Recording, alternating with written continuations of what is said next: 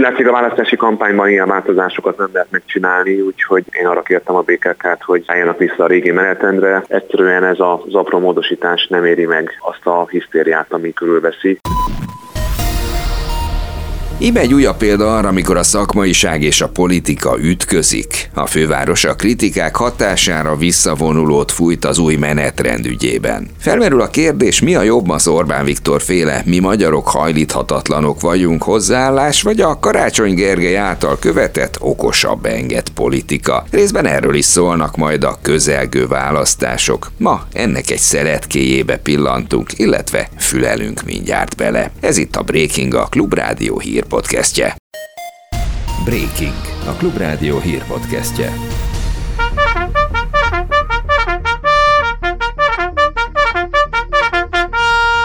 Ez ugyan klasszikusan az ébresztő hangja, de ráébredés is kellett, hogy visszavonulót fújjon a főváros vezetése a járatritkításokat illetően, amit ugye sok támadás ért a sajtóban. Karácsony Gergely elismerte, elvérzett az új, az utazási szokásokhoz igazodó menetrend. Úgy látszik, a választási kampányban ilyen változásokat nem lehet megcsinálni, úgyhogy én arra kértem a BKK-t, hogy álljanak vissza a régi menetrendre. A budapesti közösségi közlekedés mindössze néhány ezrelékét érint átcsoportosítása a főpolgármester jelölti politikai kampány martalékává vált, így fogalmazott a városvezető. Szerinte ez aláshatná a közösségi közlekedésbe vetett bizalmat, ami többet árt, mint amennyit a jobb menetrend használ. A Klubrádiónak nyilatkozva Karácsony Gergely kijelentette, hibáztak az új rendszer kommunikálásában. Kitart amellett, hogy észszerű volt a módosítás, de azt ígéri, hogy a bizalom megtartása érdekében a jövőben nem lesz hirtelen járatritkítás. Ez a nagyon apró módosítás azt a hamis látszatot kelti, mint hogyha a közösségi közlekedés nem állna megfelelő módon a budapestiek rendelkezésére. Bizonyos szempontból ez egy lelki kérdés,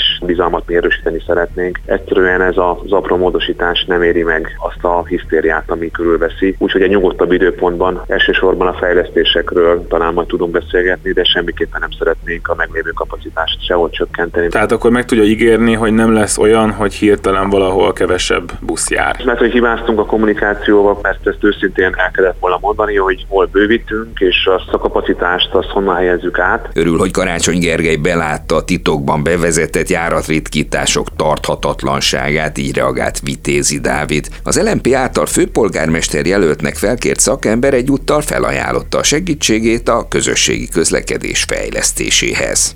Kevésbé volt barátságos a Városi és Elővárosi Közlekedési Egyesület. Dornér Lajos szerint az a minimum, hogy visszavonták a ritkításokat, de az utasokat sem szabad sértegetni. Ha nem váltják le a pulykás hasonlattal élő Walter Katalin BKK vezért, akkor azt is Karácsony Gergely számlájára kell írni, mondta a VEKE elnök. Ezzel politikai öngolt lőtt a főpolgármester, a járatritkításokra is azt mondta, hogy azok nincsenek is. Akkor most mit vont vissza, hogy azok nincsenek? Valami eltört a BKK-ban, mert az elmúlt időszakban a BKK, hogyha valamilyen módosítást kezdeményezett a hálózaton, akkor azt tisztességes módon kitette, megkérdezett mindenkit róla. A folytatásban egy másik, egy ideiglenes járatritkításról. Köszönjük, hogy utazásukhoz a Volánbusz járatát választották. Szívesen. A Volánbusz vezetése viszont most köszönés helyett inkább magyarázkodik, mégpedig a hétvégén induló újabb sztrájk miatt. Hangsúlyozzák, hogy a cég továbbra is meg akar állapodni a bértárgyaláson, de a szakszervezet az adventi sztrájk után újból munkabeszüntetést hirdetett január 28-29-ére. Hétfőn jelentős késések lesznek a szolgáltatásban, közölte Dobi István szakszervezeti elnök. A helyi közlekedésben vasárnap 336 járat maradt ki, míg hétfőn ennek majdnem 10-szerese. Helyközi közlekedésben pedig 28-án 3670 járat marad ki, a hét első munkanapján pedig 19.000 járat kimaradásra kell számítani. Pénteken ismét emelkedtek az üzemanyagárak, a benzinért 5, a dízel elért pedig 6 forinttal kell többet fizetni a kutakon, így a benzinliterje átlag 590, a dízelé pedig 625 forintba kerül. Dunakeszi, ami városunk, itt jó nekem. Képzeljék el, milyen lenne, ha egyik pillanatról a másikra eltűnne Dunakeszi, az ott élőkkel együtt. Ugye durván hangzik, pedig 2024-ben éppen Dunakeszi lakosságának megfelelő számú magyarral lettünk kevesebben. Tavaly 85 000 gyerek született hazánkban, ez 3,7%-kal kevesebb, mint egy évvel korábban. Ez a KSH mérésekben konkrétan történelmi mélypont. A csökkenést két tényező okozza, egyrészt a szülőképes nők egyre kevesebben vannak, ezért még változatlan gyerekvállalási kedv mellett is kevesebb a születés. Másrészt a kormányzati intézkedések folytán a gyerekvállalási kedv a 2010-es évek első felében még emelkedni tudott, ám azóta nem történt előrelépés. Decemberben 4,2% volt a munkanélküliség, míg a múlt év egészét tekintve a munkanélküliek átlaga 203 000-re, a ráta pedig 4,1%-ra nőtt. Ezt közölte szintén a KSH.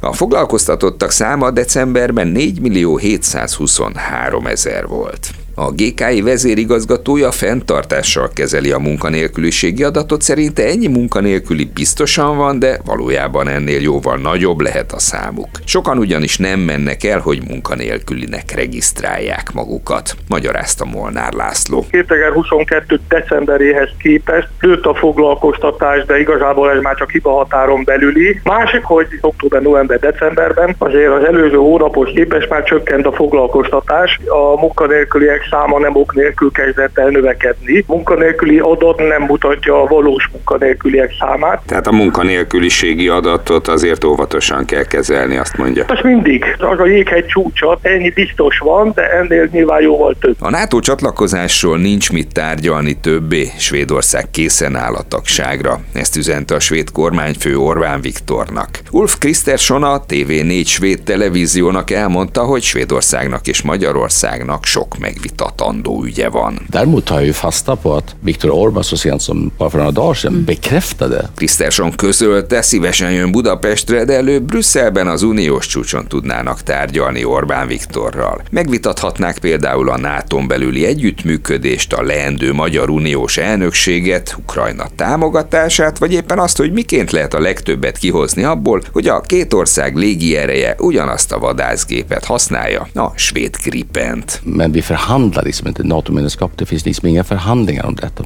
Az Egyesült Államok csalódott, hogy Magyarországnak ilyen sokáig tart ratifikálni a svéd NATO csatlakozást, jelentette ki David Pressman amerikai nagykövet. Hozzátette, elvárják, hogy Magyarország teljesítse az Egyesült Államok és más szövetségesei felé tett kötelezettségvállalását. Pressman beszélt a magyar kormány egyre mélyülő diplomáciai elszigeteltségéről is. Azt mondta, Magyarország egyedül van, és aggasztó jeleknek nevezte, hogy a magyar kormányzat blokkolja az Ukrajnának nyújtott uniós finanszírozást, valamint hogy a miniszterelnök rendszeresen tárgyal Vladimir Putyinnal.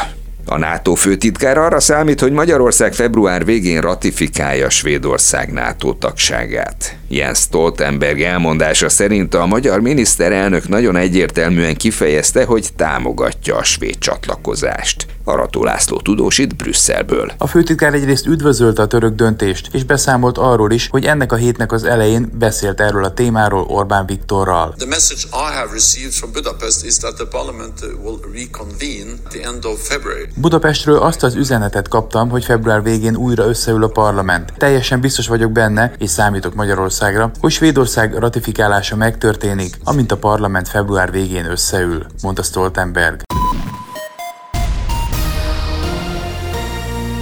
Végül pedig az időjárásról.